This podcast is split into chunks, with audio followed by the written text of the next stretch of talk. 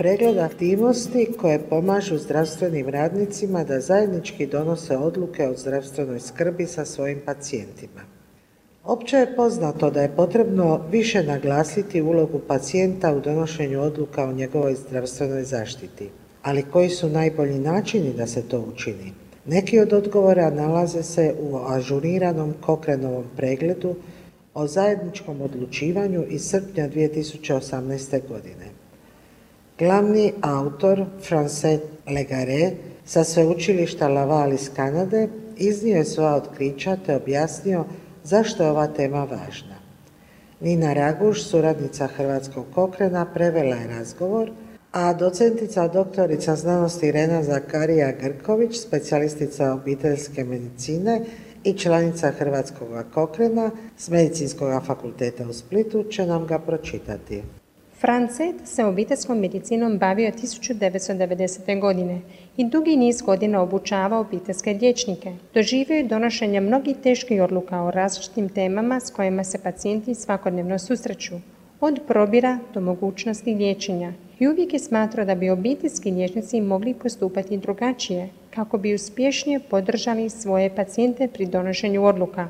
Često liječnik odluku donosi za pacijenta ili ju pacijenti donese sami, ali Francet smatra da bi se to moglo promijeniti. Liječnici bi mogli izmijeniti način na koji pacijent objašnjavaju znanstvene dokaze. Oni bi mogli pomoći pacijentima da otkriju ono što im je osobno najvažnije u svezi prednosti i nedostataka dostupnih opcija.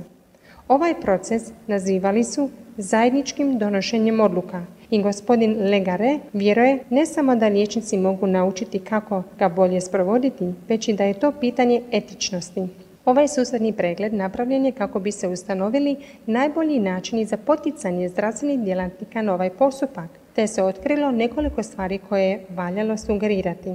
Ovo je drugo ažuriranje susadnog pregleda o intervencijama koje između ostalog uključuju programe obuke, reviziju i povratne informacije, javne kampanje i pomoć pacijentima pri donošenju odluka.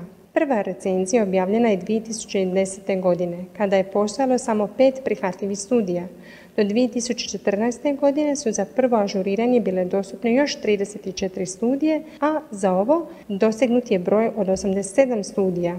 Broj studija se više nego udvostručio samo pet godina, vjerojatno zbog povećane svijesti u medicinskim zajednicama i upravnim tijelima o važnosti zajedničkog odlučivanja.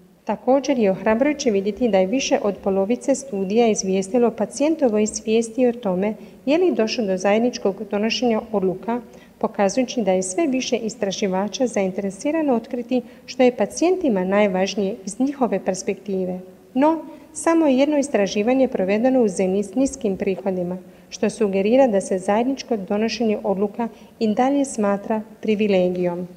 Studije su testirale mnogo različitih pristupa, a za mnoge je otkriveno da su učinkoviti u poboljšanju zajedničkog donošenja odluka, posebno u korištenju potpore pri odlučivanju. Međutim, primjenjujući Kokrenova stroga pravilo kvaliteti dokaza, otkriveno je da malo studije zadovoljava visoke standarde. Na primjer, mnogi nisu dali dovoljno informaciju o pravilnom ocjenjivanju kvalitete izvedenih dokaza. Međutim, može se reći da je u usporedbi s nikakvom aktivnošću Jasno da neke intervencije koje imaju za cilj implementiranje zajedničkog odlučivanja u kliničkoj praksi polako poboljšavaju kvalitetu života pacijenata u smislu mentalnog zdravlja, ali malo utječu na njihovu kvalitetu života u smislu fizičkog zdravlja. Francet osobno planira nakon što završi predmetno ažuriranje i razmisli o njegovom značenju za obiteljskog liječnika potaknuti svoje pacijente da koriste potpore pri odlučivanju kao nastavnik namjerava potaknuti zdravstvene djelatnike da se educiraju kako ih koristiti, dok će kao istraživač snažno potaknuti druge istraživače da koncipiraju svoje studije na način da poboljšaju kvalitetu dokaza i da se dogovore o skupu mjera zajedničkog odlučivanja koji bi olakšale usporedbu studija. Bez obzira jeste li liječnik, nastavnik ili istraživač, ako želite saznati više o intervencijama ovog francuskog pregleda, posjetite stranicu Kokren knjižnice i pretražite zajedničko odlučivanje.